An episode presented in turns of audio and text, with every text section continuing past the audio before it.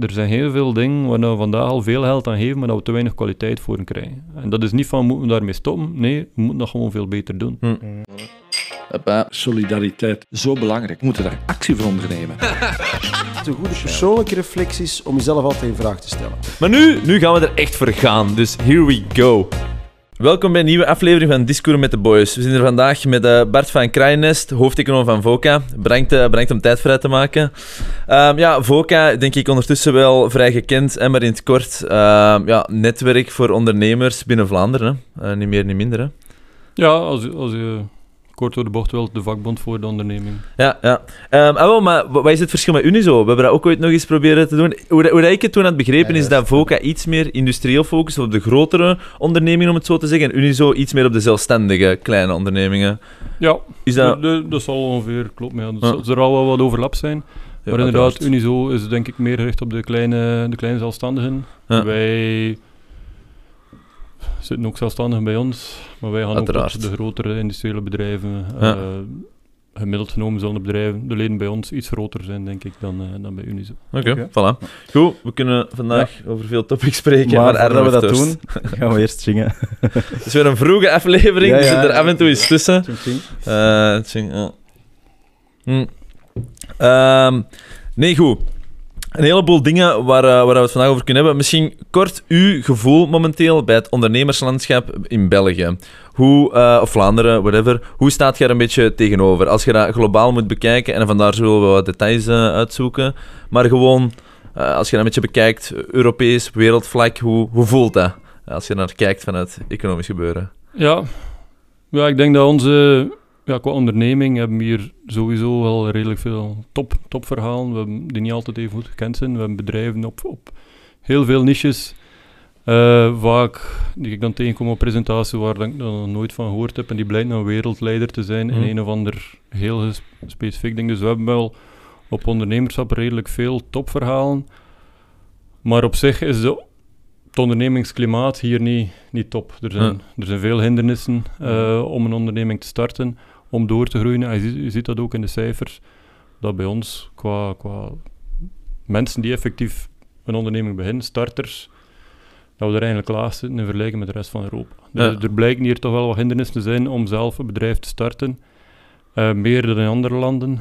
Uh, dus ja, het is, het, is, het is zo wat dubbel. Ja. En is dan de aantal starters of de succesratio van uh, degene die starten, of beide?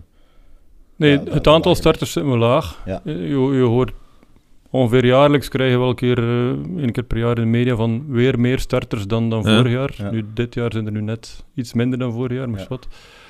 Uh, maar dat zit al een aantal jaar in stijgende lijn, maar als je het dan internationaal vergelijkt, zitten we daar laag. Uh, hebben we eigenlijk relatief weinig mensen die een onderneming beginnen. Positieve is, degenen die beginnen, die hebben dan wel een redelijk kans om, om te overleven. Je hebt ook cijfers over hoeveel van die starters zijn er na vijf jaar nog altijd bezig. Daar zijn we dan met de best.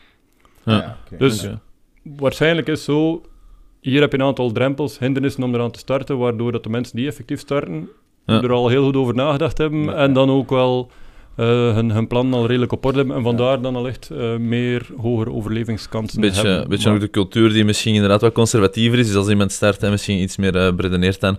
En ja. misschien als je wel kijkt, en uiteindelijk, we zitten ook echt al in een KMO-landschap, waarin dat, denk ik, meer dan 80 of 85 procent van alle ondernemingen onder de 10 mensen effectief zit. Um, hoe verhoudt zich dat? Dus we zijn echt wel een zelfstandige land, om het zo te zeggen, versus dan echt een multinational land. Uh, of zit ik daarnaast? Dat is ook dubbel. Okay. Maar meer dan de helft van de economische activiteit komt wel van die grote. Oké, okay. maar ja, ja dus, dus, we hebben heel veel uh, kleine en middelgrote ondernemingen, okay. dus in een KMO-landschap.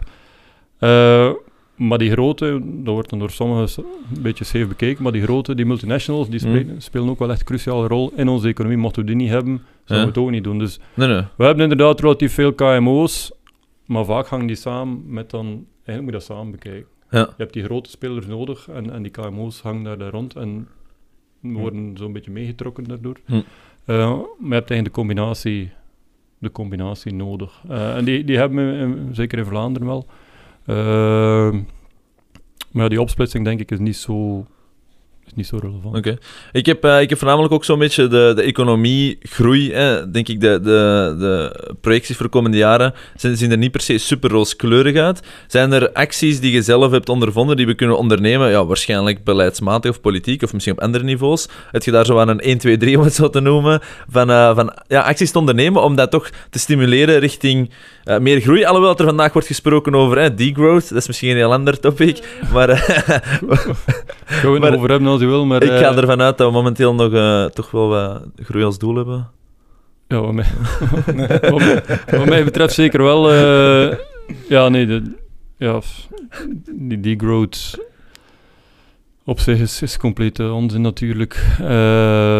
Stukken daarvan kunnen we het over hebben, maar, eh, maar wat als topic als geheel. We hebben nog altijd groei nodig om hier meer ondernemerschap te krijgen. Ja, dat zijn die al waar we langer mee bezig zijn. De, de hindernissen, de puur eh, directe hindernissen, laten we zeggen, de, Mhm. de, De quick wins? Nee, de, de, de regels die je moet voldoen om één te starten, die zijn al verlaagd. Ja. De tijd om één te starten, je kunt eigenlijk in België nu relatief snel, vlot eh, Ja. beginnen. Dat is, Ja, zeker ook met die BVBA, BV-omschakeling van de financiële zo. startkapitaal. dat, is, ja, dat is inderdaad versoepeld.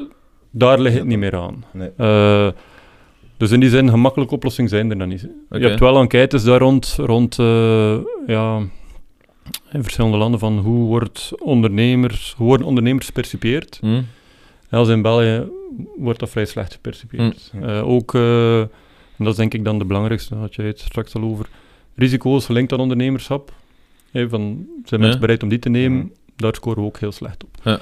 Ik denk persoonlijk dat er daar niet, niet echt veel, veel quick wins op zich zijn. Oké. Maar bijvoorbeeld, ik weet niet als ik aan 1, 2, 3 raak, maar Nee, nee. in het onderwijs denk ik, er, zou een rol, eh, er is zeker een rol voor het onderwijs om ondernemerschap veel meer positief Mhm. te laten aan bod komen in het onderwijs. Er zijn nu al, er worden zo wat dingen gedaan dat, dat, dat studenten, in mijn tijd was dat niet, maar ondertussen wordt dat blijkbaar gedaan dat studenten zo kleine bedrijfjes moeten op, Ja. opstarten.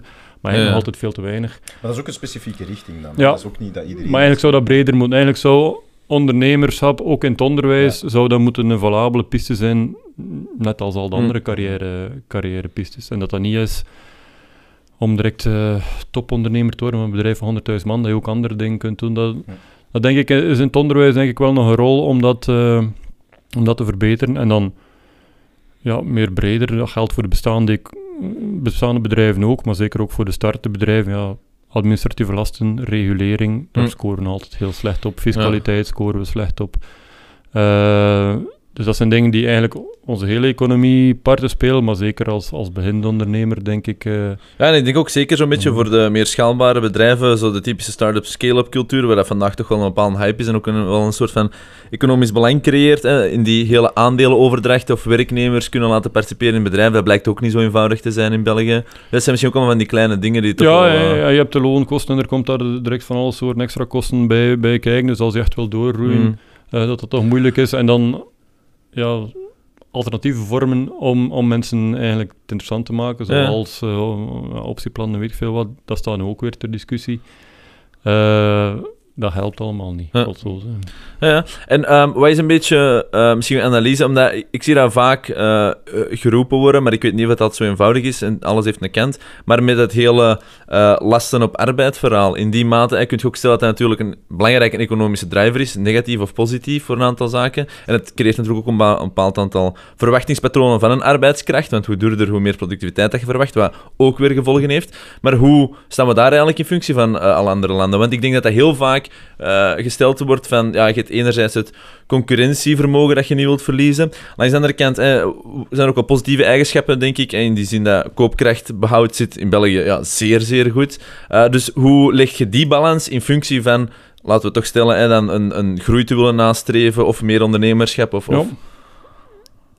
Ja, dat, is nu natuurlijk eh, ten eerste lasten op arbeid. Ah als je het hebt over fiscaal en parafiscaal, Ja. dus de belastingdruk en de sociale bijdrage, dat is simpel, hoogste ter wereld. Ja. Met, met ruime voorsprong. Ja. bedoel, we zitten echt ver voor op, op de nummer twee, dat is al langer gekend. Eh, en dat ligt inderdaad...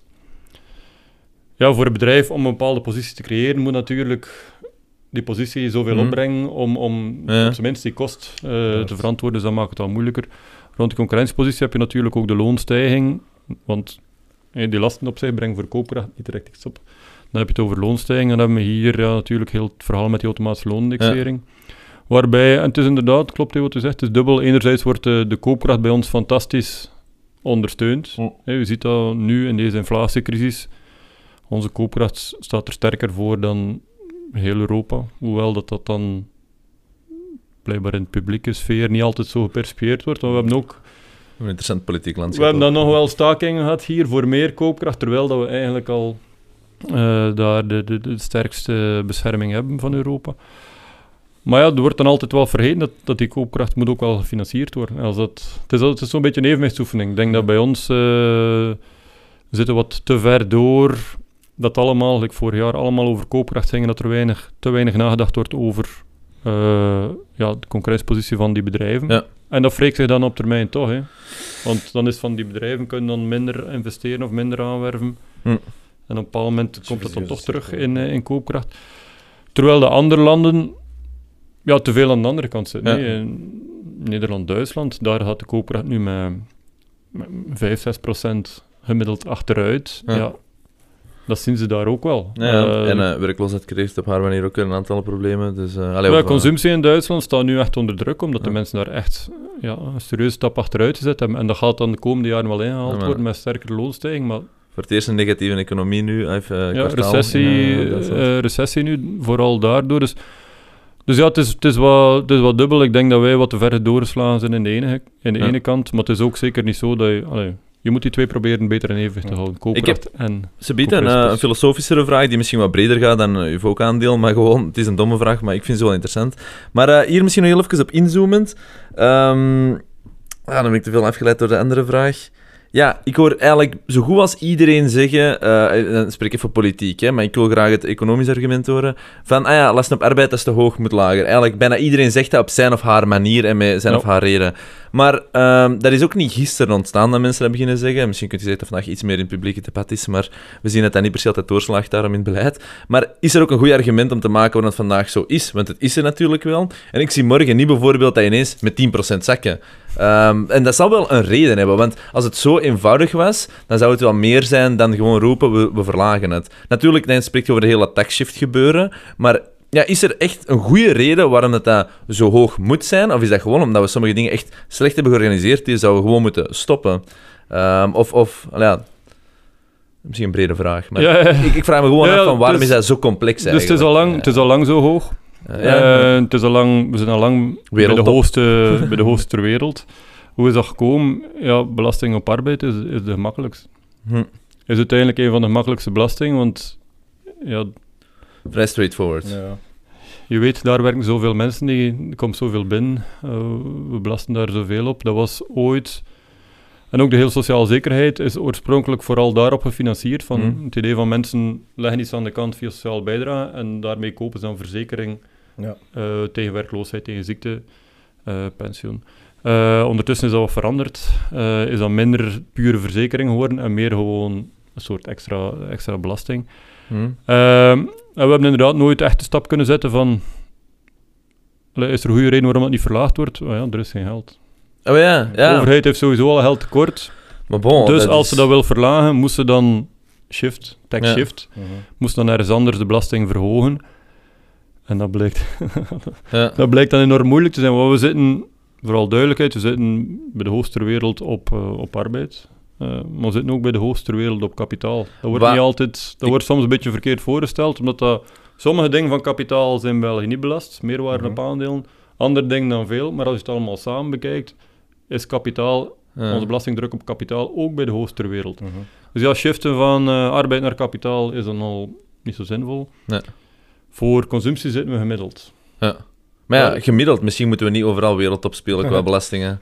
Ja, het feit is ook dat we ook bij de hoogste er overheidsuitgaven zitten ter wereld. Dus Ja. in die zin, ja, je kunt ook, dat denk ik de valabele, meer valabele piste van die overheidsuitgaven moet een stuk naar beneden. Ja. Dat is dan ook weer ja, moeilijk natuurlijk. Maar, Maar dus ja, BTW verhogen, dat is sowieso al een heel moeilijk politiek. Mm. eh, is, is, denk ik politiek, eh, zeker in de huidige context van, Mm. van koopkracht, eh, heel moeilijk. En overheidsuitgaven ver- effectief verlagen blijkt ook eh, enorm, enorm moeilijk te zijn. Dus we zitten nog even vast eigenlijk. Eh, En de put wordt maar groter ondertussen, hè? De op dat complexiteit vlak zitten we, zitten we vast. Eh, we zitten Status quo. inderdaad, maar het is erger nu dan de vorige keer, want nu zitten we echt wel met een diepere put dan... eh, En die wordt sneller gegraven dan ooit. Dus voor de volgende regering zitten we echt wel met een veel diepere put dan al de vorige regering dat we... begin jaren 80 was nog iets anders, Ja. was nog erger. Maar dus... Plus dat ook de vergrijzing van de bevolking, waar dat we lang over spreken. Meer mensen no- leven langer, worden ouder, gaan op Ja. pensioen. De babyboomers gaan op pensioen. Dat is nu volle bak gaande. Dus die factuur komt er ook nog een keer bo- bovenop. Dus nu is het niet alleen, we hebben geen geld voor eh, de belasting te verlagen. Hm, We er hebben, komt we hebben al een heel diepe put aan en er geld. komen nog heleboel Ja. facturen op ons af. Dus eerst moeten we die gaan... eh, Raakt dat ooit opgelost? Raakt die put ooit dicht? Kan dat? Ja, Sommige landen slagen erin om uiteindelijk echt wel winst te maken. Hè. Eh, Maar kan dat in Ja, ja. er- wij zijn er een paar jaren is niet kun je over discussiëren of dat, nodig is. eh, Ja, als je put wilt dichten, wel. de overheid, ja, ja, maar de overheid moet geen overschot hebben op zich. Hm. Eh, Want gezonder natuurlijk. als, ze geld, maar ja, als de overheid geld over heeft, zou ze daarbij beter minder eh, de belasting verlagen natuurlijk. Waarom zou de overheid geld Ja. overhouden? Al het geld dat de U overheid goed heeft, zetten tegenover crisissen, zodat je bij crisissen buffers niet opbouwen altijd... tegen crisis. voilà, Ja, dat kun je argumenteren. Maar eh, inderdaad, het is geen Maar bedrijf. dichter, bij nul, dichter bij nul zitten zou ook al goed zijn. Dan Ja, want Step hier. als je bij nul zou zitten en in crisisperiodes ga je dan even naar min een paar procent en na de crisis ga je dan terug naar nul. Hm. Ja, maar dat is... Die marge heb je. En andere landen doen dat inderdaad wel. Duitsland, Nederland doen het zo. Ja. Wij hebben... We zaten al onder nul, dan is de crisis, dan gaan we nog verder onder nul en na de crisis blijven we gewoon op hetzelfde niveau. Ja. We keren na de crisis Hm. eigenlijk Ja. veel te weinig weer terug buffers opbouwen tegen de volgende keer. Ja. Dat lukt ons eigenlijk niet. En nu is het eigenlijk eh, wel een beetje... Ja, stil een game over. Is misschien het wat is crisis gesteld, maar voor de volgende regering... Intergenerationeel, eh, Voor de volgende regering is duidelijk. Eerst de komende twaalf maanden gaan er allerlei ballonnetjes van verkiezingsbeloftes Ja, eh, beloofd, eh, gelanceerd worden. Moet er nooit niet te veel aandacht aan besteden, zou ik denken. Maar nu is het echt zo. Ja. Alles wat dat geld kost, vergeet het. ja, dat is een leuke. We moeten eerst al een put van pakweg 20 miljard. De put is meer, maar Mm. met 20 miljard zouden we wel deftig opschuiven in de goede richting. Maar we moeten eerst een plan vinden om die 20 miljard te vinden, voordat we nog een keer gaan beginnen aan extra, extra Want cadeautjes. dit gaat toch echt generaties duren eer dat dit wordt opgelost. Het is toch stilaan, hè, als je weet dat een generatie ongeveer 22 of 25 jaar duurt, dan gaan we dit toch, toch minstens één generatie, of meer zelfs, eh, duren om altijd er eigenlijk in te slagen, plus minus de juiste keuzes te maken, economisch even gesproken dan, om dan dat terug gezond gewoon te krijgen. Zowel zeg maar onze Ja. eh, operationele deficit, hè, gewoon van year to year, maar ook gewoon om die put stilaan gewoon wat, wat gezonder te krijgen. Want in totaal hebben we natuurlijk iets van een 500, 600 miljard schuld, hè? Allee, als Belgen dan. Ja. Dat is waar, eh, niet zozeer... Ja, oké, maar ja, die schuld gaan we nooit meer wegkrijgen. En dat, dat hoeft ook niet.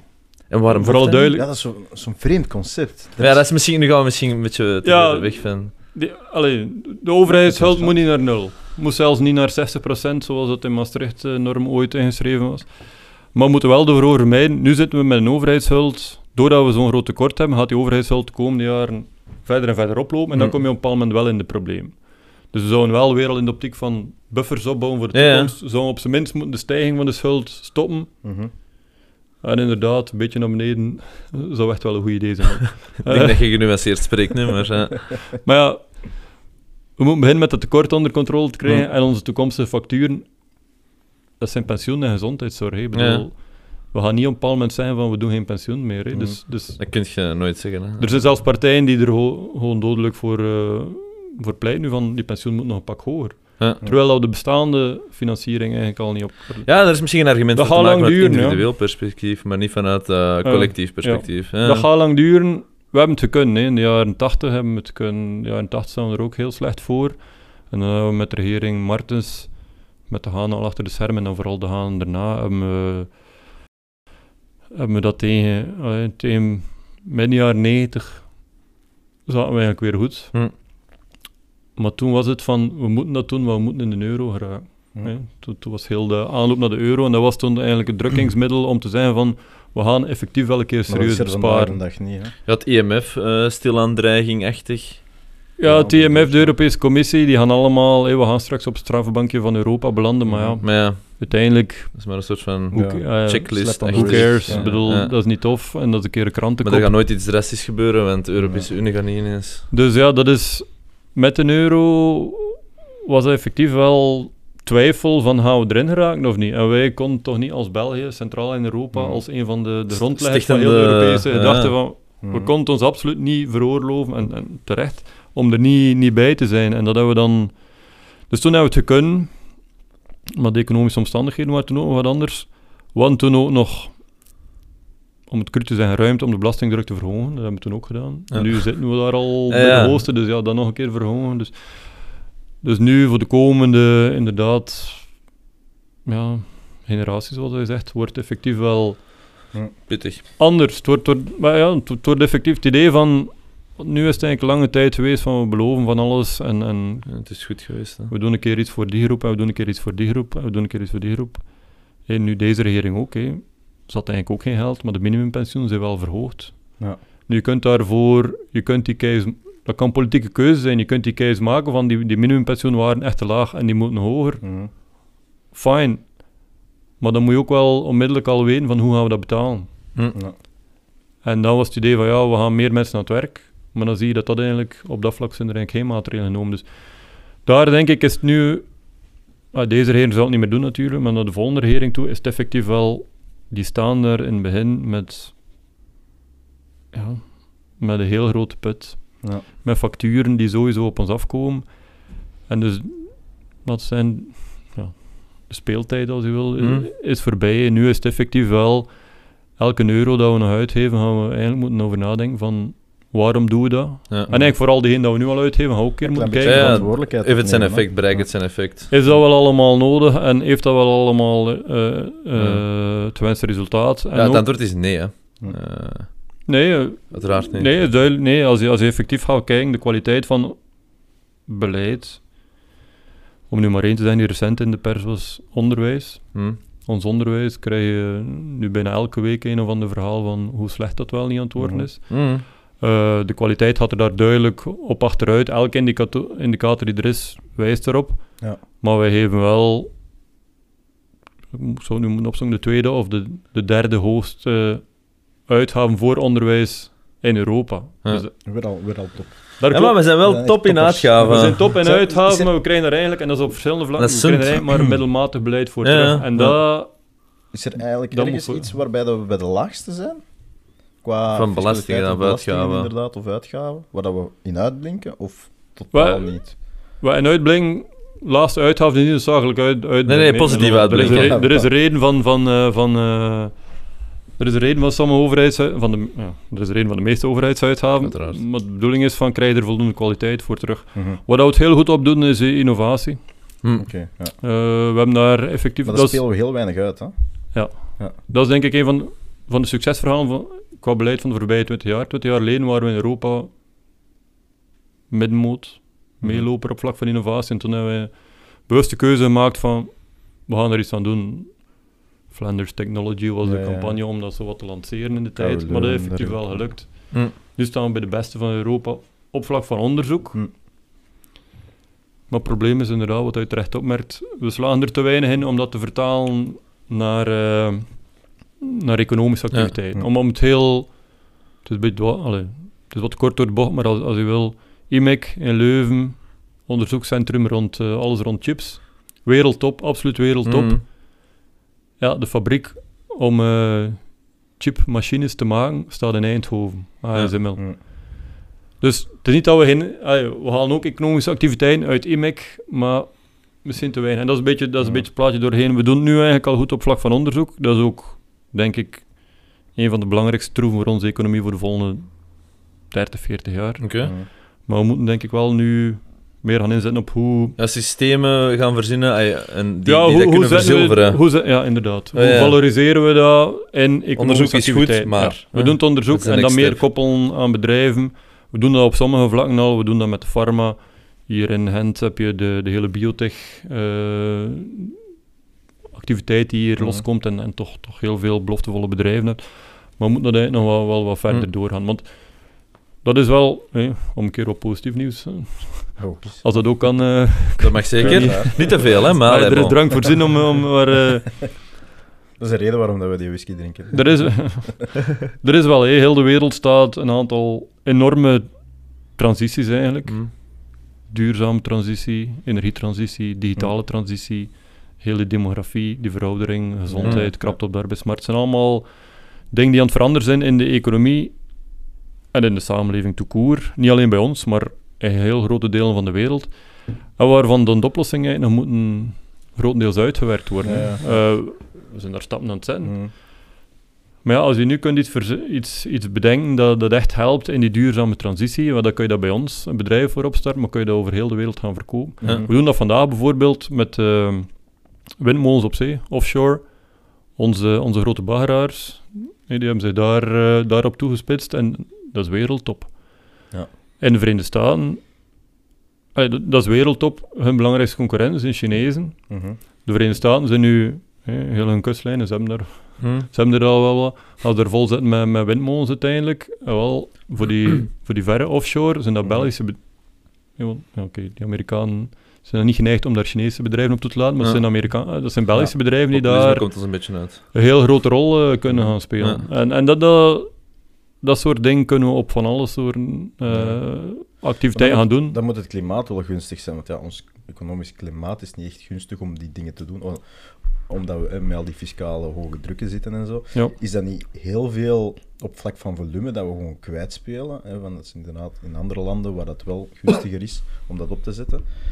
Is er dan niet een, een hypothese dat kan gemaakt worden? Oké, als we dat verlagen, die fiscale druk en belastingen, dat we op dat compenseren en overcompenseren met volume, dat we dan toch kunnen hier houden van ondernemen en dergelijke? Ja, dat zijn de, eh, dat zijn de terugverdieneffecten Mhm. die vaak aangehaald worden en die in het verleden meestal door degene die de belasting willen verlagen overschat worden.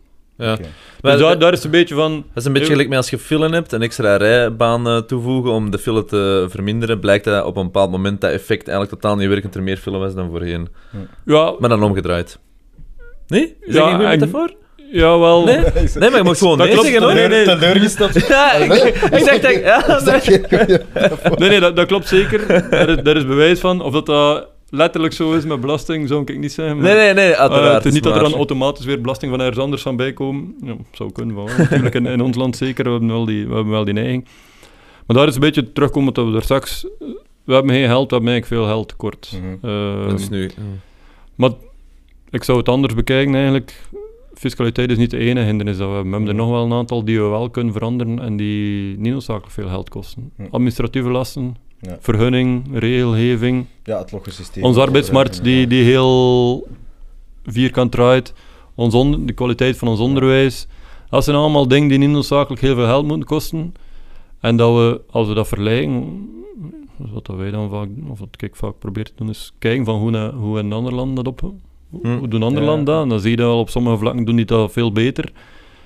Ja, dat soort dingen kunnen we hier, hier eh, gerust overnemen. En dan heb je daar wel enorm veel economisch potentieel dat we daar eigenlijk laten liggen vandaag. Ja. Door, doordat we sommige dingen niet, niet willen aanpakken of niet kunnen aanpakken. Ja, wat, is dan zo de drempel om het niet uit te rollen? Als het effectief inderdaad, je hebt een case study van een land, daar werkt het zo keigoed. Dat zijn de resultaten. Kunnen we dan geen copy-paste? Wat is dan een drempel waarom dat we dat hier niet kunnen of doen? Ja, dat is puur overheid. En, Wel, Dat is de grootste frustratie Ja. allee, in mijn job. ja. Ik volg al 25 jaar de Belgische economie. Ik heb een aantal boeken geschreven over van net dat, van wat doen wij Ja. eh, anders dan andere landen en waarom doen we het zo en hoe kan het dan niet beter. Sommige dingen zijn echt redelijk voor de hand liggend en dan, dan blijkt het toch op van alles te botsen. Bedoel, om maar eentje te zeggen van...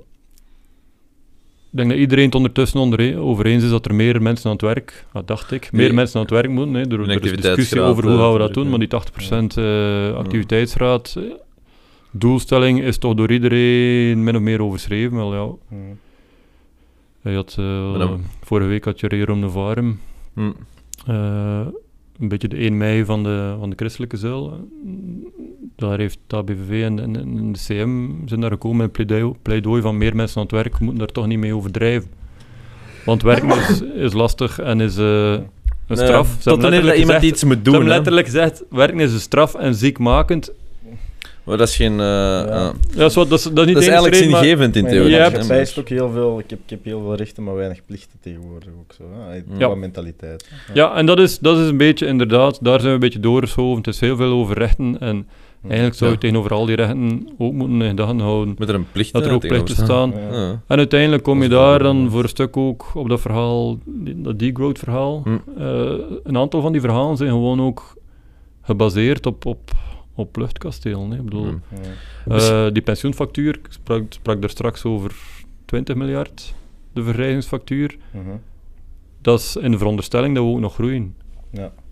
Er is ook een raming van als je die groei op nul zet, wat gebeurt er dan? Wel, dan wordt dat 60 miljard. Ja, die growth voor, eh, het idee is dan voor het klimaat. Mhm. Je kunt ook nog over discussiëren dat, dat, dat, of dat, dat de goede weg is. Ik denk het ook niet, want ik denk dat je net meer groei en meer investering nodig hebt. Je hebt de juiste soort groei nodig. los van staan. Ja. Oh, ja, de- maar eh, het goede groei- antwoord is zo'n beetje in het midden. Dan moet je slimme groei doen. Hè. Je moet niet niet groeien, Ja. maar je moet ook niet gewoon op de wilde boef Nee. groeien. Je moet zien dat je een beetje stuurt in een richting Maar die daar dan zijn we al opportun mee is. bezig. Maar eh, wel niks nieuws. ik denk eh, alle bedrijven nieuws. zijn er al mee bezig. Dat het idee van we doen hier gewoon maar wat op en we, we verstoken van alles en we houden met niks rekening. Ja, nee, nee, klimaat is stilaan zo standaard mee ingerekend. Hè. Dat is Ja. zo bijna onderdeel van good business practice geworden. En dat is een beetje die cultuurshift echt wel heeft Ja. plaatsgevonden, of toch Is ver bezig. aan aan het gaan eh, Dus is. we moeten dat nog versnellen, hè. Ja. maar zonder groei gaan we daar niet geraken waarschijnlijk. We zijn eerst sociaal en plus, kapitaal verbeteren. inderdaad, heel onze Ja. welvaart staat er ook nog een keer aan. Ja. En Misschien, ik wil een stoute vraag stellen, eh, want het probleem is... Een Ik, ander topic aan Nee. Ehm, ik hoor u een paar keer, en maar misschien slightly, maar niet echt. Maar ik hoor u een paar keer zeggen, kip of het ei, van oké, we zitten eigenlijk al met heel veel schulden, et cetera. Daardoor is er inertie en kunnen we nog moeilijker eh, goede oplossingen doen, zoals misschien een belastingsverlaging of dingen gaan stimuleren. Omdat ja, we hebben ook eh, de kosten van morgen ook te dekken, dus kip of het ei. Maar morgen moet je stout zijn en je moet een beslissing maken. Wie zou er eerst pijn doen, of wat? In de zin van, waar zou je eigenlijk het eerste gewoon echt gewoon gaan schrappen van hiermee moeten we stoppen of even abrupt zijn, om een beetje meer ruimte te geven om dan andere instrumenten te gaan kunnen gebruiken. Omdat onze schuld ja, blijft nu wat het is en omdat onze kosten zo hoog zijn. Dus waar zou je gewoon zeggen, hier stoppen we gewoon mee. Om eigenlijk een beetje breathing room te geven om creatieve instrumenten financieel toch mogelijk te maken. Snap je? Ja. Dus wie zou er eerst pijn doen?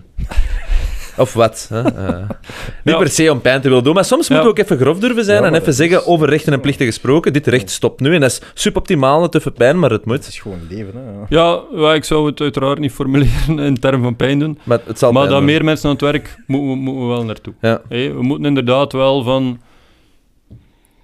We moeten inderdaad wel naar een idee van iedereen die kan werken, moet op zijn minst werken. proberen of daar naartoe begeleid worden. Of als dat niet gaat, een opleiding vol- volgen in die richting. Dus Hm.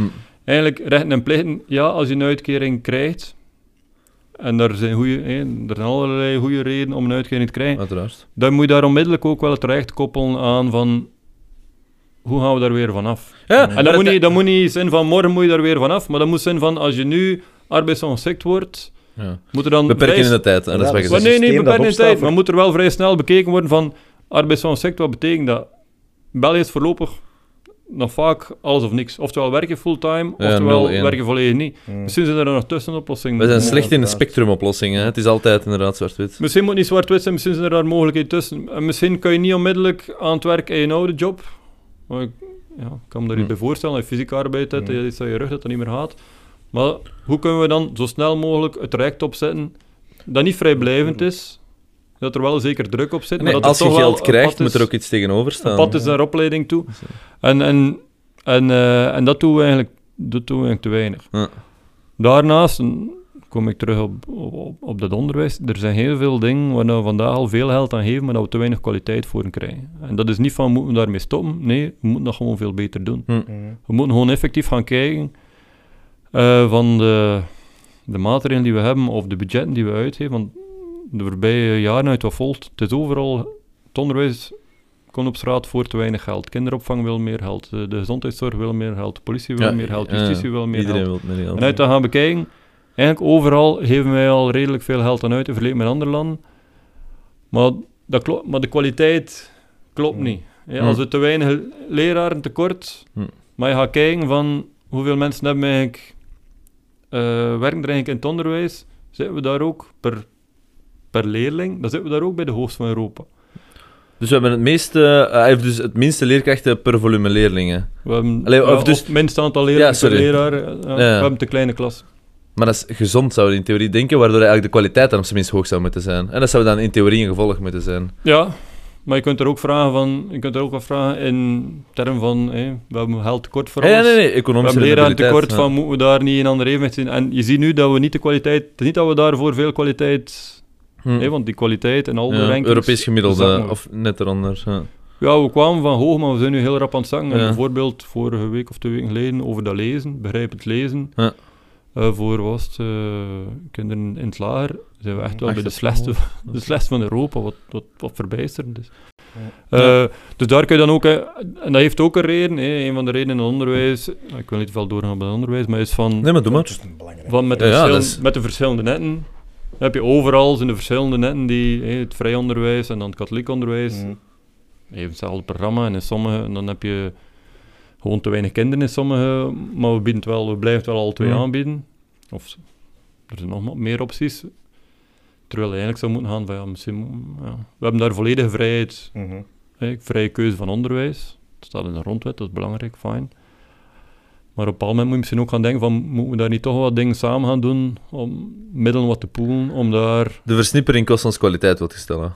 ja, kost Mm. geld en het levert niet meer kwaliteit op. Mm. En die prijskwaliteit, en dat, dat is op alles, we moeten dat in het onderwijs, we moeten dat...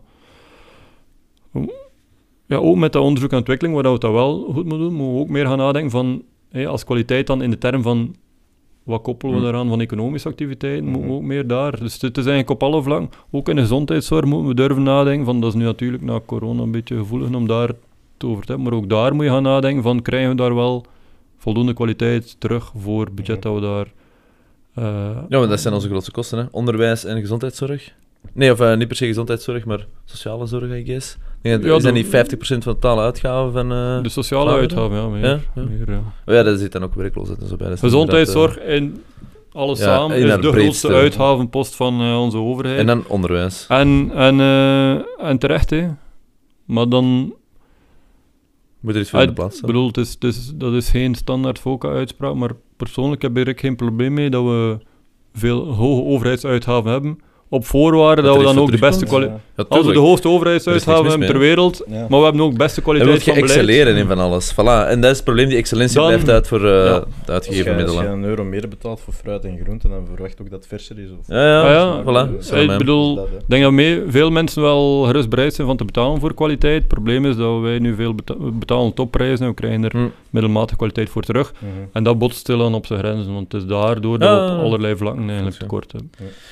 En eh, we hadden het er juist ook eh, over generaties, hè, om die, om die ik kan even terugkoppelen, naar die begrotingsschuld te dichten. Hè. Ehm, maar als je dan zo denkt naar, naar nu de jonge generatie, denk je dat de evolutie op vlak van denken, van globalisering en zo, een negatieve factor kan spelen? Als in van, ehm, we zijn niet echt meer gebonden aan ons land of onze geboorteland. Eh, als, als het klimaat hier niet goed is, zijn we weg. Denk je dat dat iets is dat speelt? Of Dat de identiteit niet meer zo relevant is. Of- ja, ja zowat de, de connectie met uw cultuur of met uw land of Ja. met uw omgeving. Eh, Eh, Als wij in een downfall zitten en mensen zeggen van I don't care. Maar dan noemen ze de brain drain, in hè? Ja. Van slimme mensen dat is al zijn er- langer, eh, ja, een beetje dat. dat is al langer, denk ik dat dat speelt. Dat is meer anekdotisch, denk ik, dan echt in de cijfers. Mhm. Ik weet ook niet als iedereen daar... eh, allee, of dat dat Open vragen. ja. Ik ben ook al even niet meer tot de jongeren gerekend. Eh, ik weet niet of dat volledig het idee is, maar dat is iets dat al langer speelt en dat is, dat is inderdaad eh, een risico, maar dat is, dat is vooral nog meer anekdotisch. Hè. Dat zijn verhalen van eh, mensen met geld, dat die dan hun kinderen heel veel sneller het buitenland onder... Mhm. Zwitserland of Amerika of. Azië, weet ik veel wat. In de cijfers zie je dat niet. Allee, Nee. dat, is niet mee. van zo'n grote schaal dat je dat effectief in de Ja, cijfers ziet, ja. maar het is wel zo. Allee, het, is, het is ook eerder omgekeerd van ja, om mensen aan te trekken. Ja. Bijvoorbeeld, we hebben er nu al te weinig IT'ers, ingenieurs, dat soort profielen gaan we de komende decennia gaan we gewoon, gaan er gewoon te weinig hebben. Ja. Maar dat is voor heel Europa. En dan, dan zie je nu dat, dat landen wel inspanning doen om mensen aan te trekken eh, van buiten Europa. Maar er is ook concurrentie. Ja. België is, vind ik, Hm. een tof land om in te leven. Maar als je hier een jaar moet wachten, of twee jaar, totdat je papieren allemaal Mhm. in orde zijn, en in, eh, in Portugal hebben ze een soort fast track geregeld dat je onmiddellijk kunt beginnen, Ja. ja. Ja, maar ja dat, ja, dat is oneerlijk, want die hebben natuurlijk sterke motivatie om dergelijke dingen te doen. Maar ja, ja inderdaad, wij misschien eigenlijk ook. Hè. Misschien moeten we maar wat sterke Ja, ja, motivatie tuurlijk. voelen om dingen te Misschien doen. hè. moeten we, inderdaad ook, om, willen mensen aantrekken, het zo gemakkelijk mogelijk maken. hè. Hmm. Waarom zou je daar eh, hindernissen op leggen? Nee, Eh, nee, nee. Zeker voor bepaalde profielen. Nu nogmaals, dat is, dat is ook maar een klein deeltje natuurlijk. Hm. Maar Maar ja, maar het zijn soms kleine deeltjes die het wel opgeteld verschil maken. Hè. Ik heb een uh, filosofischere vraag. Om hem eh, even uitzoomen. Maar dit is niet per se gerelateerd aan VOCA, maar misschien eigenlijk de rest van ons denk- gesprek ook niet. het Dus voilà, excuseer dan. maar bij deze ga ik ze toch stellen. Dus uiteindelijk, dus we hebben het juist eh, een beetje semi-grappend dan over degrowth, maar uiteindelijk wel interessant. Uh, even door, of, eh, proberen een interessante nevenvraag te stellen, is wel inderdaad, wat is het doel van economie?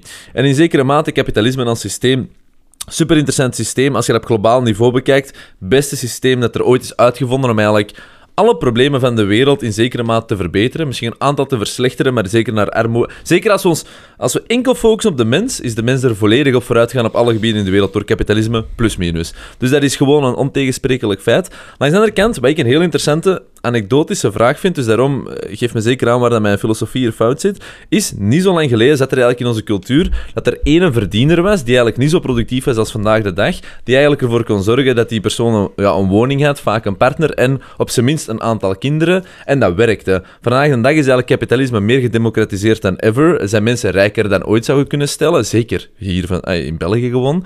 Maar op de een of andere manier moet je toch twee mensen hebben die werken. Je, je, eh, je hebt je woning, et cetera, et cetera. En ik weet niet, buiten het feit dat we natuurlijk het veel breder hebben dan de vorige generatie, maar dat dat zoveel breder is dan eigenlijk ooit tevoren. Want als je vandaag nu zou teruggaan naar een één-verdienersysteem binnen een koppel, weet ik niet of dat je soortgelijke dingen zou kunnen creëren als bijvoorbeeld vroeger. Dus mijn vraag is, is dat een foute analyse ten eerste? Anekdotisch, moeten niet in details gaan. Maar ten tweede, hoe komt dat dat gevoel is? Want ik ben er zeker van dat ik niet de enige ben die op zijn minst die perceptie zo eens heeft Ja. eh, bedacht. Ehm, net zoals voor, ik weet wel dat vastgoed ehm, ja, disproportioneel is gestegen tegenover loon, maar buiten dat moeten er waarschijnlijk nog zo van die andere factoren zijn. Dus. ja, Brede vraag, maar hoe komt dat, ja, dat gevoel bestaan? En dat er een argument voor te maken is. ja, omdat er soms wel, denk ik, wat genegeerd wordt dat onze uitgavenpatroon ook helemaal anders ligt dan... Ja, we leven Er luxueuzer dan ooit, hè? Een huis, één kostwinner, fijn. Maar nu in de meeste... me- ah, niet, nu hebben veel mensen ten eerste een groter huis of een luxueuzer huis dan dat, een, nee, dat we 50 jaar geleden hadden. Eh, Maar ik ben het niet eens veel- met mijn analyse. Hè? zegt die eigenlijk van nee, hè? nee, ik denk dat dat voor een stuk, eh, maar, maar een groot stuk wordt vergeten. We, we doen gewoon veel meer. Ja, dat is We hebben, dan twee, auto- we hebben dan twee auto's. eh, onze onze ja, sociale activiteit. Ik bedoel, vroeger, als jeugd nu op weekend gaat naar, naar, naar Werther, ik bedoel, eh, ja, die ticketprijzen, dat is wel... Dat is ook wel iets helemaal anders. En we doen dat ook. En we gaan niet meer ene keer op reis naar Dardenne, bij wijze van spreken, Mhm. gemiddeld. De meeste tweeverdieners gaan twee, drie keer op reis. Nee, nee, het is maar- niet meer met de caravan naar hier Sowieso, maar we leven comfortabeler dan ooit. Hè? Dus dat, dat ontken ik zeker op niet. Maar, ik, ben er... ja. Daar staan ook ja, een hoger budget Maar is het puur En- omdat we wat meer gaan drinken en ene keer extra gaan reizen, dat daardoor dat disproportioneel gevoel ontstaat? Of is dat niet? Want in zekere mate kun je nog steeds vandaag gewoon een goedkoop Netflix-abonnement kopen, een boek lezen en voor de rest tegen een band kloppen, gelijk dat vroeger werd gedaan. En uiteindelijk kun je ook door, maar ik zou nog steeds stellen dat dan het gevoel wel soortgelijk is. Of, again, zit ik ernaast. Nee, ik denk dat, dat, eh, dat ons verwachtingspatroon, ons consumptiepatroon, als je dat echt gaat vergelijken met zoveel jaren geleden, is Dus echt puur menselijke een paar niveaus, een paar niveaus hoger. Alle kleine maken één Ja, en daarvoor, Ja. daar staat wel tegenover dat je inderdaad ook als gezin meer Mhm. werkt dan vroeger, of meer betaald werk doet dan vroeger. Hm? De- vroeger de éénverdiener en, en, en, en de partner die thuis bleef en het huishouden deed, is nu vervangen door twee verdieners en er wordt iemand ingeschakeld voor een stuk van... eh, Ja, dat is al een halve luxe opportuniteit. huishouden te doen. Eh, en daarmee financieren we, ja, qua, qua, qua uitgavenpatroon zijn we er niet een beetje op vooruit gegaan. Hè. Ik bedoel, als je effectief eh, voor mensen die dat kunnen, 40 jaar terugdenkt van wat deden we dan? Qua, qua, qua uitgaven Ja. Ja, is toch wel totaal van, Ja. een, eh, wat mij betreft, toch totaal van aan de grote orde. En ik denk gemiddeld ook zo. En dat stuk wordt soms wel, wel, wel een keer vergeten. Eh, dus ja, dat hele idee van, hé, de, want denk je daar naartoe wil, de red race, en het is altijd maar meer en meer werken en harder en harder en harder en de, de druk neemt toe. Keine, ja. Maar in de cijfers blijkt dat niet. Nee, en vroeger werkten mensen uren. allemaal tot 75, 80 ook, omdat het moest en zo. We werken dus, minder eh, uren dan vroeger, individueel. Ja. Per gezin kun je zeggen van, vroeger werkte maar met één gezin, dus in die zin is dat wel wat anders, maar we werken op zich minder, eh, minder uren individueel en, en vooral, het is ons uitgavenpatroon dat Oké, enorm maar is dan zeg je echt wel van het is eh 99%, niks 100%, maar ik bedoel perceptie. Nee, nee ja, vastgoed. Ja, is wel, op- dit, maar dat is wel factor wel 5 pak of duur- zoiets is hoger wel veel duurder geworden dan, eh, dan, eh, dan in het verleden. En, en het inkomen is niet meegestegen. Dus starters Ja. moeten nu een groter stuk van hun inkomen, als ze willen naar huis komen, aan de huis geven dan, Hmm. dan in het verleden. Maar vaak wordt er ook gemikt op een ander type van huis dan, Het is eigenlijk wij geschuld. dan misschien...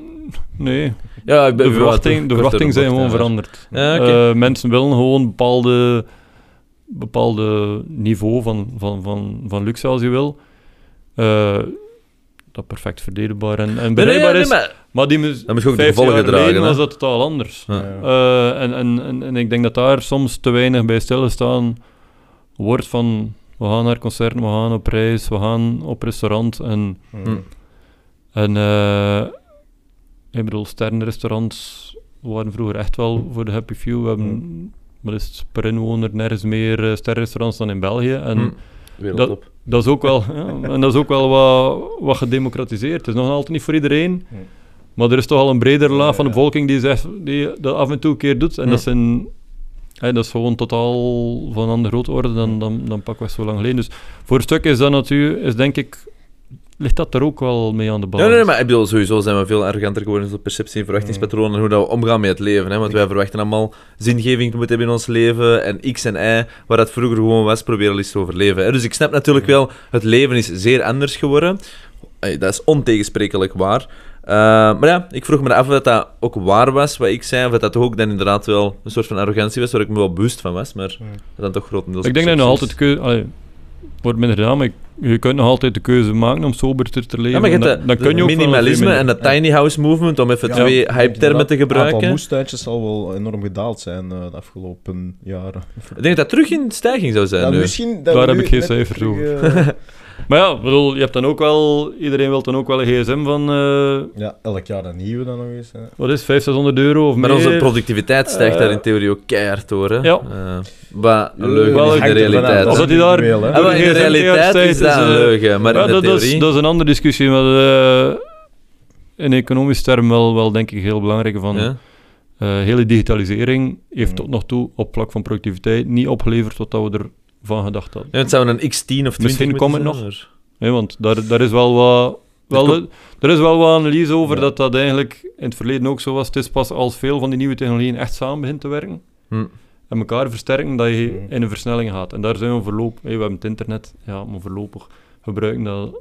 Dat wordt dat veel gebruikt voor, voor, eh, voor leisure, voor pleasure tijd. en, eh, En eigenlijk de, de, de versnelling moet eigenlijk echt nog gaan opleveren als dat echt zichzelf gaat versterken. Als bijvoorbeeld in de gezondheidszorg, ja, dat we voor bepaalde testen niet meer naar het ziekenhuis moeten lopen, maar gewoon dat met de gsm kunnen opvolgen Hm. en eigenlijk eh, een signaaltje krijgen van daar loopt het wat Ja, mis. in Eigenlijk al op voorhand. dermatologie hebben we dan nu, eh, is zo wat een eerste movement daarin. Hè? Dat is In de? zo in uh, dermatologie. Ah ja, dat je zo'n foto Dat je kunt zo, nemen van... omdat de dermatologen zo lange wachtlijsten hebben, dat je die een app hebt, foto kunt nemen, dat Ja, maar consultancy van op afstand is. De mogelijkheden zijn daar enorm. zetten. En dan Ja, kun je ook wel weer bepaalde standaardtaken in, in de gezondheidszorg nu gaan, gaan verminderen. Mhm, Kun je meer inzetten op preventie. Mhm. Maar je kunt vroeger bepaalde dingen detecteren en dan moet je misschien achteraf minder inspanning doen om het weer recht te trekken. Maar Ja. het probleem is, dat lost wel een ander probleem totaal niet op. Nu, misschien om hierop in te gaan, whatever. Maar ehm, is natuurlijk wel, hoe slimmer al die dingen worden, wat ik ook wel denk, het hele debat van AI is natuurlijk weer even in hype geraakt door dat ChatGPT gebeuren, wat ook gewoon niet meer is dan dan een hype. Maar het zit wel weer een nieuwe trend. En binnen vijf of tien jaar gaan we er eh, de effecten wel van zien. Is natuurlijk wel dat je je inactiviteitsgraad in zekere mate nog gaat vergroten, want je hebt meer en meer intelligente mensen nodig, whatever the benchmark for that, om voornamelijk die tools te gaan gebruiken en die tools te laten werken voor hen. Maar in zekere mate gaan ook andere mensen die meer repetitieve taken ehm, capabel zijn, om het zo te zeggen, eigenlijk volledig uit de markt concurreren, omdat machines het meer en meer overnemen. Dus hoe gaan we Ja, dat- dan dat productiviteit... Ja, dat klopt niet. Oké. Dat is een verhaal dat al langer, eh, al heel lang meegaat van hey, de robots gaan... eh, ja, maar dat is een extreem. Ik zeg Ja, ja, gewoon maar- dat meer en meer repetitieve taken voor ons Ja. gedaan gaan worden. Dus je, dat ziet de verandering, je ziet de verandering wel. Maar er zijn nog nooit meer mensen gewerkt dan vandaag. Hey, dus er zijn geen jobs verloren gegaan. Er zijn jobs verloren gegaan door technologische vooruitgang. Hm, Maar die, zijn nee, dan, nee, die mensen hebben dan andere jobs gevonden en die gaan iets anders Ik wil doen. het zeggen dat de verwachtingspatroon van lasten op arbeid en al dat soort zaken een enorme productiviteitsverwachting hebben. En ik weet niet of die productiviteitsverwachting altijd ingewild gaat wo- gaat worden door dan het economische analyse te maken van neem ik iemand aan of probeer ik het grotendeels te mitigaten door een dure investering te doen in een machine en daar deels een persoon op te zetten. Maar wat, dat je? Wat dat je gaat zien, is dat er inderdaad een aantal taken gaan vervangen worden door... Zoals altijd is Bepaalde gebeurd, hè, tools. dat is al duizend En jaar lang. Ja, maar wat dat tot nog toe ook altijd is gebeurd, is dat er dan wel voldoende andere activiteiten ontwikkeld worden waar dat, hé, om jobs te creëren, Mhm. niet speciaal, dat er altijd nog wel meer jobs gecreëerd geweest zijn op, in totaal. En andere activiteiten. En, Maar dan ook de, de bevolking grootste- stijgt, dus de nood van totaal ja, en aantal dat er gewoon andere gewoon activiteiten gestegen. ontstaan. Maar dat is, An- andere activiteiten en dat die tot nog toe is het altijd eh, gelukt. Maar joh, zoveel 150 jaar geleden, bij van spreken, 200 jaar geleden, werd Mhm. 90% hier in de landbouw. Vandaag 2 of 1%. Al die mensen Hoeveel jaar is dat? ja, Ongeveer, ongeveer. 200, 200 jaar geleden ja. was merendeel van de bevolking in, in, in de landbouw. Ja, maar dat moest... Die zijn daar allemaal in de jobs verloren. Ja. Die hebben andere jobs gevonden. Hè. Daarna was het allemaal in de industrie. Ja. Dat is ook allemaal, even, dat is ook gigantisch teruggevallen. Die mensen hebben allemaal jobs gevonden in dienst. Je kunt natuurlijk afvragen van, wat what's next? Mhm. Wat is het volgende? Kunnen niet altijd voorspellen. Hè? Ja, maar dat konden we de vorige keer ook niet. Ja, dus, dus dat is nu moeilijk te voorspellen. Twintig jaar geleden wisten we ook niet aan de podcastmakers. Ging, eh, Ja. ja, maar nu, nu wordt een argument ge- eh, gemaakt dat er heel veel sociale jobs ook gaan nodig zijn. Hè? Maar ik denk Ja. wel- Ja. Ja, ik zou niet zo zijn, maar ik denk wel, en dat is denk ik wel een risico, is dat je een soort. eh, wat je wel ziet, dreigt te zien, is dat, dat je meer een, een splitsing krijgt in, in, in de samenleving, in de economie. Ja, Dat door- vooral die, midden, die middenklasse jobs zijn die eruit gaan, dat eigenlijk de, hé, de, de, de hogeschoolde jobs, die neemt, hé, de IT'ers, en Mm.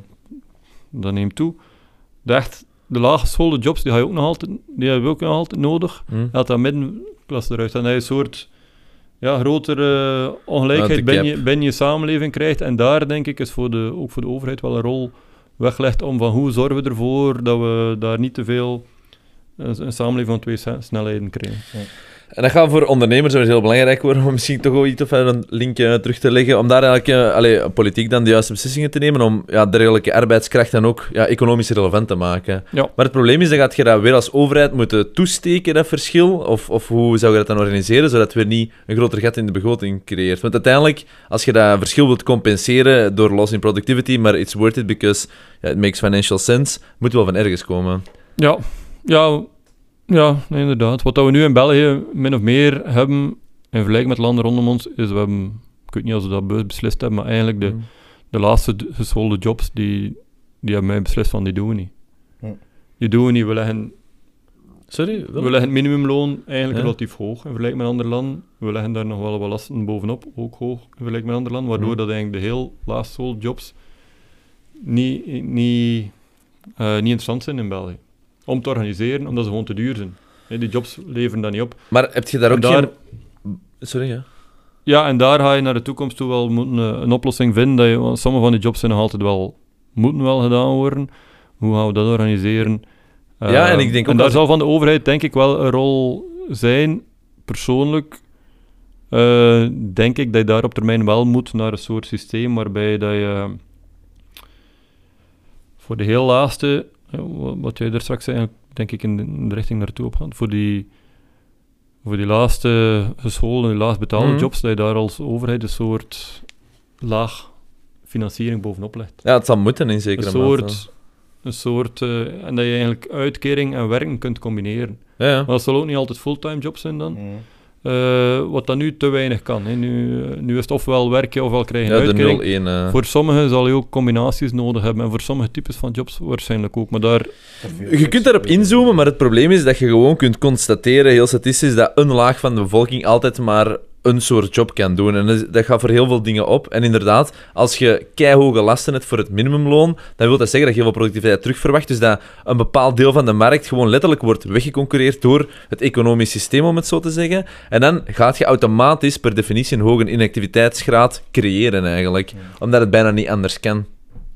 Ja, dat, wel... Tenzij dat, nee, je, de moet- systemen... moet dat voor een stuk, Ah, wel, tenzij dat je er eh, ja, systemen voor eh, zoekt dat dat En het belangrijkste maar- daarnaast is ook dat je na- natuurlijk volle bak, en meer nog dan vandaag, komen we weer terecht bij het onderwijs, maar ook opleiding Ja, ja. na het onderwijs, keer moet op breed. ja. Niet van iedereen IT'ers maken. Nee, Zeker niet, maar je kunt wel, denk ik, nog meer dan dat we vandaag doen, een stuk niveau, gemiddeld niveau, scholingsniveau eh opkrikken. Mm. En dat gaat niet allemaal over IT'ers. Ik bedoel, er zijn ook heel veel...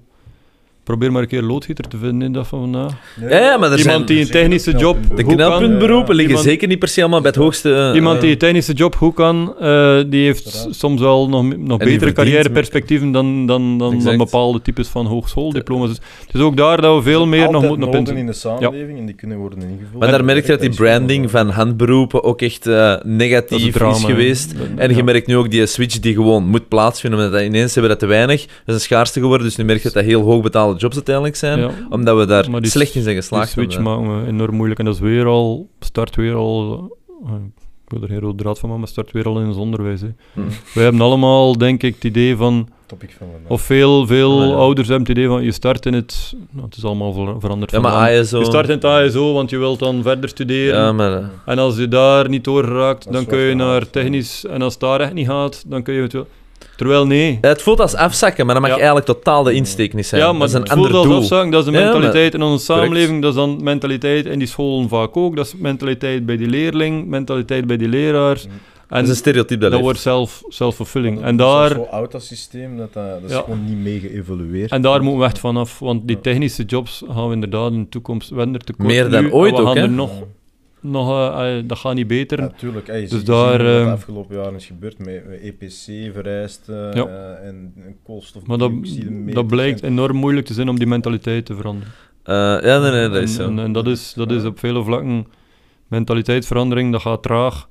En met een paar campagnes Ja, ik vind dat sunt. Ja, daar wordt- ik vind dat moet daar ook harder... ai, moet daar ook lange termijn visie op hebben, want nu is het van... We Je moet ook je- vandaag de dag dat we dit Ja. gaan doen en nu hebben we ineens keihard job nodig. Ah, je moet nee, ook je dat we ja, dat binnen een paar jaar doen, Nee, kunnen we ons erop voorbereiden, kunnen we mensen voorop Dat idee van dan de afzakken van dat watervalsysteem, daar moet je vanaf. Ja, Eh, beroepsonderwijs is niet minder waardig aan, aan, aan ASO. Eh, en je moet ook, denk ik, je financiering van je onderwijs daarvoor een stuk anders van op organiseren. Ja. Misschien sneller ook wat leerlingen testen van waar liggen je sterktes. Hmm. Ik- En dat soort eh, dingen. Maar Ik heb misschien nog een laatste vraag stellen die ook niks met VOCA te maken heeft, sorry. Maar bon. Eh, herhalen. maar eh, ja, voilà. Maar is, eh, we het er juist heel even over, hè, ehm, ja, ehm, dat, we, dat we zeg maar een deel van de bevolking die werkt, deels de overheid gaan moeten mitigaten, eh, financieel, om, om dat ehm, zinvol te maken, om, om samen te werken, et cetera, et cetera.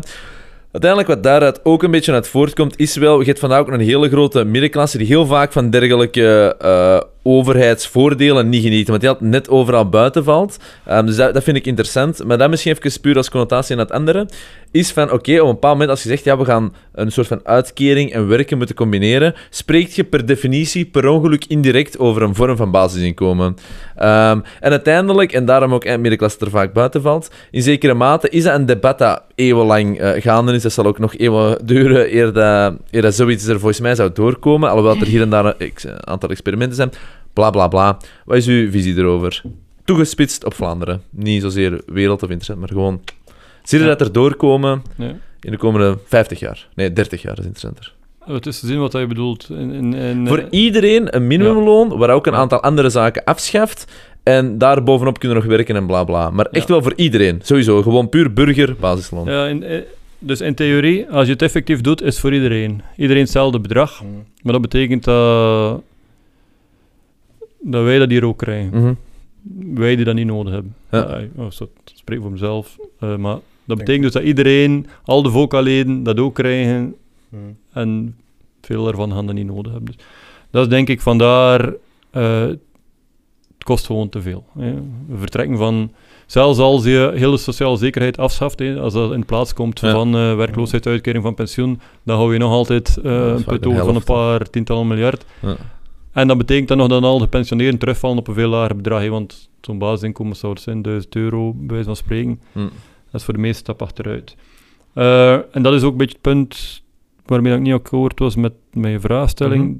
In België hebben we net dat we eigenlijk redelijk veel eh, nog ondersteunen naar, midden, naar de middenklasse die het niet nodig heeft. Kindergeld is voor iedereen, ook voor de mensen die het niet nodig hebben. Eh, Ik val buiten alles, ik zal het dan zeggen. Ja, ik ben de ideale middenklasse dan die overal altijd net buiten valt qua voordelen van de overheid. Maar dat is iets heel omdat je geen kinderen hebt dan. Ja, bijvoorbeeld. Maar Ja. dat is nu heel toegepast. Want- Maar je zo duizend dingen... Ja, maar je, Gelijk ener- Kindergeld. Nee, maar... Kinderen, hè? Ja, maar, nee, maar energiepremie bijvoorbeeld ook niet. Allemaal, allemaal van die nee, dingen. nee, maar altijd eh, buiten. de hele... Dus ik betaal kei van, ik heb juist niks. De tegemoetkoming voor dienstenchecks, Eh, dat is ook vooral naar de middenklasse toe. Vooral de middenklasse die daarvan ter- Hm. gebruik maakt. maar ik eigenlijk- zelf benadeeld. Nee, maar ik ben even aan het lachen. Ja, Sorry. U Maar als je vergelijkt met andere landen, als je Ja. denkt over efficiëntie van de overheid, is het ook daar dat je een keer moet gaan denken van... Want we hebben dan eigenlijk, als je dat combineert, we hebben dan eigenlijk ook in België pijnlijk hoge armoedecijfers. Waar je dan zegt van, eigenlijk in een welvarend land zou dat niet mogen. Mhm. We hebben de hoogste overheidsuitgaven ter wereld en we hebben toch... We hebben niet de laagste armoedecijfers van...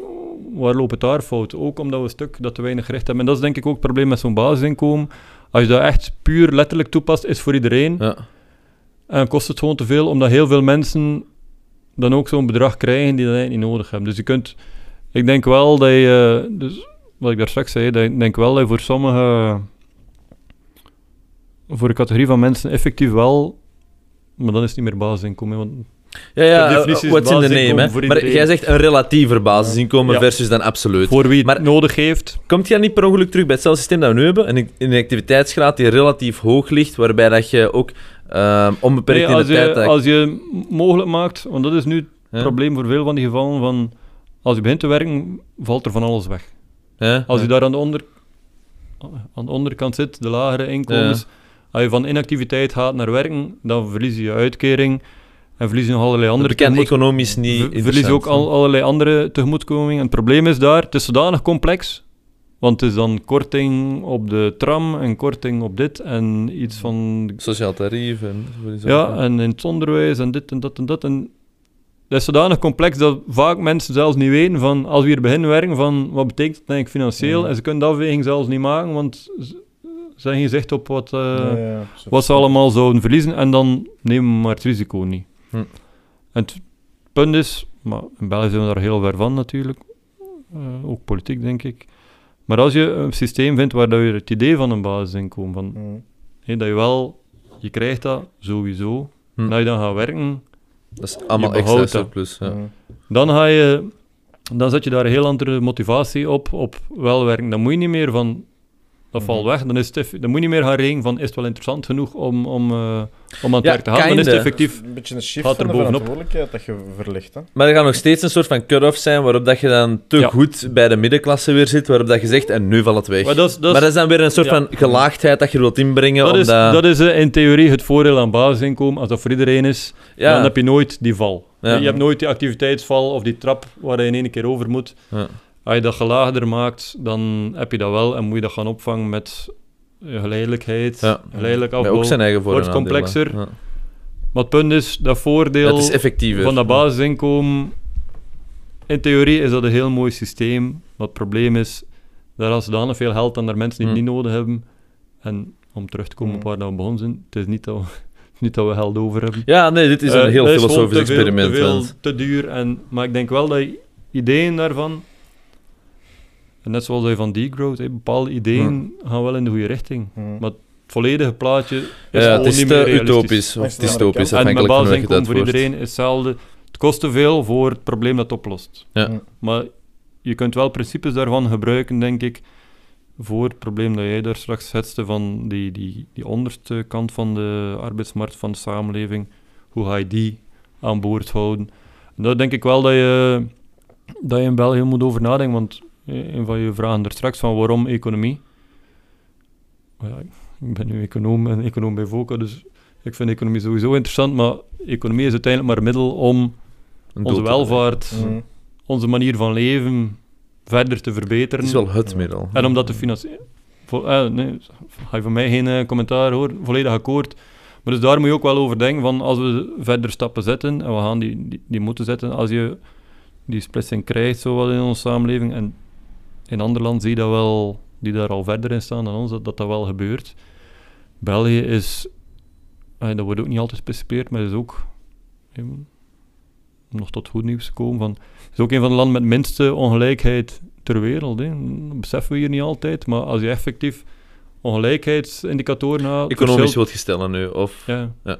Ja. Ja, per Ja, definitie. ongelijkheid Ja. uitgedrukt in termen van... Ja, van, nee, nee, van, ja. eh, Ja, maar het heeft van inkomen. connotaties, maar... ja, nee, maar in termen van inkomen, dan zijn we met de meest gelijken. Ook dankzij die welvaartsstaat. Hè. Ja. Maar die gaan we ook wel mee moeten laten evolueren met die grote transities, dat ik daar straks zei, Hmm. die onze economie veranderen, onze arbeidsmarkt, maar ook onze, onze hele welvaartsstaat gaat daar moeten meegedacht worden. En dat, is, dat is dan de moeilijker, hè, want je vroeg daar, daar straks van hoe kunnen we het hier beter doen op een aantal vlakken, qua ondernemerschap, qua, qua onderwijs. Dat is allemaal niet zo moeilijk, want daar kun je zien hoe andere landen dat aanpakken en die oplossingen zijn er al. Hmm. Die, die polarisatie in de samenleving, dat is veel moeilijker, want Ja, ja, Ja, heel... Want ja, wij zijn niet de enige die daarmee kampen, maar Nederland, die dan bijvoorbeeld op economisch vlak op heel veel dingen Ja. beter, Mm. overheidsschuld, overheidsfinanciën, ondernemerschap, ehm, hoe de arbeidsmarkt werkt, scoren die pak beter dan ons. Maar ook daar zie je dat die polarisatie niet te min mhm. ja, pittig is. extreem toeneemt. Ja, ja. En, en, en dat is denk ik, dat is denk ik echt de, de- allee, dat is echt de moeilijker, het moeilijkere thema van hoe kunnen we daar, hoe kunnen we daar eh, een samenleving creëren Mhm. dat je toch iedereen meehoudt en dat je die polarisatie die ook bij ons, je de opiniepeiling volgt, aan het verergen is. uiteindelijk zijn we allemaal achter hetzelfde doel, als je echt uitzoomt en daar Zo. meer op focussen. Zou moeten, maar, moeten, maar De mensen zijn het er ook Dat over eens. Dat is zeker de uitdaging. Het wordt, het wordt scherper en scherper gespeeld. hè. En, en, eh, ja, ik bedoel, ik ben nu veel actief op social media vanuit mijn, mijn professioneel. Ik bedoel, Hm. Dat helpt ook niet natuurlijk, want die polarisatie, eh, Absoluut. politieke debat is ook al maar aan het verharden, terwijl we eigenlijk ja, inderdaad allemaal dat onderscheid, want eh, moet niet over volken gaan, volledig akkoord, maar dat onderscheid tussen bedrijven versus de Ja, werkende- werknemer. in nu het hele De zo Leize zot. verhaal, of, of in de, in de coopkrachtdiscussie die we vorig jaar vooral Ja. hadden van werk, bedrijven versus werknemers, dat is niet één. Maar het een bestaan is zonder het ander. We hebben met Miranda Ullens ook een keer samengezeten, van ABVV dan, en ik zei ook van, ik snap niet hoe dat eigenlijk tegenstelde zijn, want een veel logischer contradictie zou zijn eh, werknemer en werkgever versus overheid. Dat lijkt een veel logischere eh, botsing eigenlijk, dan Ja, die twee tegen Wat mij betreft zelfs dat nog niet, hè. Je hebt ze alle drie nodig. nee, nee, nee, maar ik, ik, ik zeg Eh, ook niet ja. dat een botsing moet zijn per definitie. Ik wil alleen maar zeggen, dat is eigenlijk zo onlogisch. Want een bedrijf weet, ik heb werknemers nodig. En werknemers weet, ik heb een bedrijf. Dus je hebt elkaar per definitie nodig. Want het een kan letterlijk niet zonder het ander. Dat is Ja, het is een beetje is begrip de meest voor elkaar. Hè? Allee, Ja. logische eh, symbiose dat er is. een ondernemer misschien te- minder begrip heeft van de uitdagingen dan een werknemer heeft, heeft de werknemer dan weer minder begrip voor de uitdagingen dan een ondernemer heeft. Een ondernemer Ja, maar, pakt maar heel veel meer risico, want hè, als hem faalt, is het vangnet helemaal veel minder Ja. dan van een bediende. Zijn dat dingen dat zij beseffen? maar- En andersom. Hè? Dus... binnen onderneming loopt dat vaak veel beter dan, dan, dan het debat in de media. Ah, ja, ja, ik heb het Omdat daar binnen een onderneming zelf Die met de realiteit werknemers, leeft daar. zeker ja. kleinere ondernemingen, weet je al van we moeten dat hier samen doen. Ja, En inderdaad, je moet... want- Langs de andere kant. Je trekt dan te lijzen heel- debat, ik weet het niet. Ja, te lijzen is nu... Debat Maar dat is ook natuurlijk geen wel, kleine eh, onderneming. Natuurlijk wel, een- wel een speciaal, eh, Wat is uw analyse? Heel kort. Misschien zo richting afronding. speciaal debat. Eh, Speciaal. Allee, maar wat is de vraag zelfs daar, hè? ja, Eh, ja, nee, het is natuurlijk... Multinational, dat gewoon... Daar ja. heb je die sector staat onder druk, hè, laat dat duidelijk zijn. Die sector staat onder druk eh, door een aantal opgebouwde weer al hindernissen, zijnde... Hey, in vergelijking met andere landen zijn we daar redelijk, eh, zijn daar redelijk hoge loon Hm? eh, voor dat soort jobs. Voor dan een vrij weinig flexibiliteit. Hm. Ja. Die, die, degene van de keten eh, of van de lijzen zelf, die kunnen niet op zondag open zijn, die sluiten wel nog redelijk vroeg.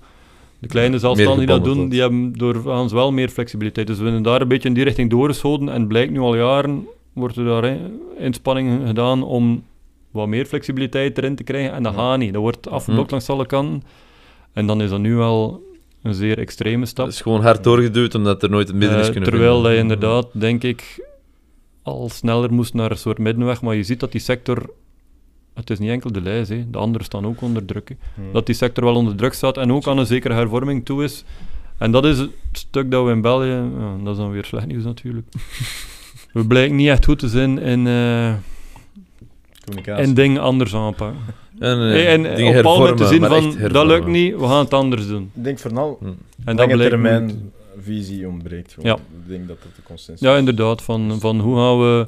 Misschien met een aantal moeilijke stappen, waarbij is. dat, de actie-reactie. dat we dan niet één groep pijn doen, maar dat we allemaal een stuk ervan dragen. Nee. Om er verder weg beter uit te komen, dat blijft wel moeilijk. Maar, eh, maar misschien om daar dan inderdaad zo'n beetje een eindnoot te nemen, maar los van heel de multinational strategie, van ook los van marge en misschien politieke complexiteit om gewoon bredere service aan te bieden, ook dat argument, is het natuurlijk wel dat duidelijk is dat de perceptie van de ondernemer dan niet ideaal is, want het leek ook wel, of zo is het, eh, het mediaverhaal ook wel een beetje gespeeld geweest, dat dan de zelfstandige ook wel heel hard een uitbuiter was en niet gewoon een werkgever. En dat is natuurlijk wel een gemiste kans, ook opnieuw in het feit van mensen hebben elkaar nodig en het Belgische landschap waarin dat je heel hard in dat KMO-gegeven zit, waarin dat uiteindelijk dan net niet eigenlijk is, omdat iedereen elkaar zo hard nodig heeft. En het is zo'n klein ploegje. Ja, weer al de, hoe, dat, eh, hoe dat die zelfstandigen daar, eh zelfstandige winkeluitbaters dan voorgesteld zijn, slaat ook nergens op. Dat is. Ja, ja, ja, dat is Eh. Er zullen waarschijnlijk altijd wel een Ja, paar uitschieters te- zijn, hè? ja, ontegensprekelijk. te- maar je hebt dat Nee, dat alles over. Je hebt dat overal. Je hebt overal uitschieters en je hebt ook de on- aan de ondernemerskant heb je er ook nog altijd een aantal die vastzitten in, in de denkbeelden van... Ja. Maar dat is, dat, is, dat is een minderheid. En plus, Oh ja, exact. met de krapte op de arbeidsmarkt hè, vinden die straks geen Ja, nee, nee, meer. dat is een self-fulfilling prophecy. Die gaan eruit by nature. Ja, Ja, zo. maar, eh, en, en, en,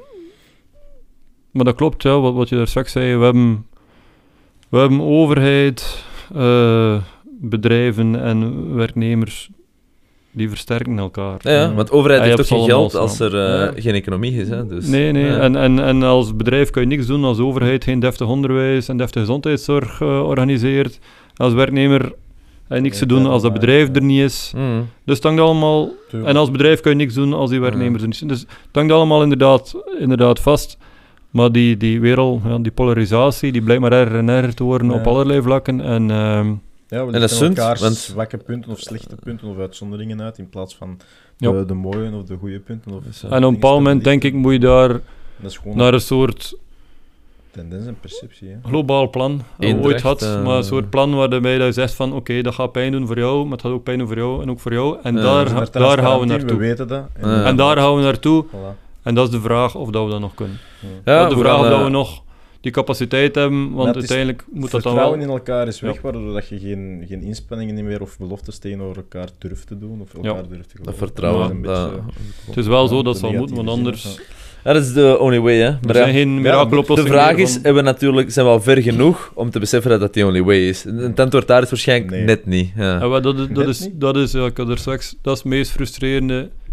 Uiteindelijk in het verleden hebben we een aantal keer zo heel grote hervorming kunnen Mhm. doen, maar telkens al zo echt Dat voor moest. het blok stonden. Mhm. En dat is een beetje het pijnlijke van waarschijnlijk met de huidige ook publieke debat, politieke klimaat. We gaan maar, eh, dat is de, vrees die ik persoonlijk heb, we gaan het maar kunnen als wij het niet meer gaan. Ja, maar wij ik ben niet meer het anders helaas kunnen, eens met gaat uw van- had van moeten gaan zijn, maar dan moet de pijn wel nog een pak hoger Ja. liggen dan we vandaag zijn. Dan moet Exact. eerst nog een pak slechter gaan. En eigenlijk is dat, dat is heel Ik voel frustrerend. dat het die richting uitgaat. want dat zou je kunnen vermijden. Ja, ah, wel eens, beter voorkomen dan genezen. begint, eh, ja. Maar bon. Eh, ja, ik ik wou eigenlijk afronden, maar dat is dan een negatieve stuk. Maar dat is niet goed. Eh, Ja, la- we maar we zijn wereldtop in innovatie. Dus, We kunnen Nee, beter. Laat het gewoon nee, inspiratie zijn voor een iedereen, voor zowel werknemers, overheid, werkgevers, om Ja, er is terug heel veel potentieel geloof om beter elkaar. te doen. Voilà. Eh, Dus dat, is dat potentieel dat klopt. In het verleden hebben we het kunnen, begin Ja. jaren 80 voilà. waren we het zwakke broertje, eh, hebben we ons herpakt begin jaren 90 nog een keer. Eh, nu is het nog een keer tijd voor zo'n zo'n Tijd om te plan. pakken, boys, girls, Ja.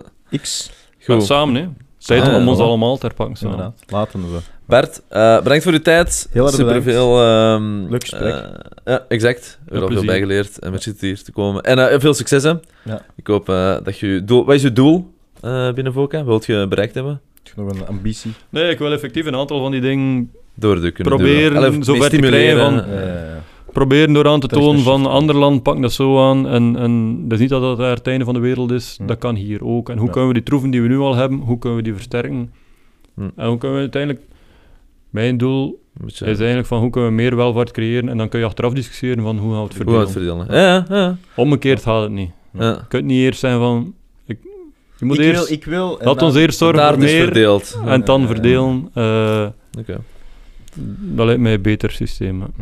eens. Alright. Goed, Goed. het zal eh, nog even groeien worden dan. Merci. worden. En eh, nog veel eh, succes. Tot later. Ciao.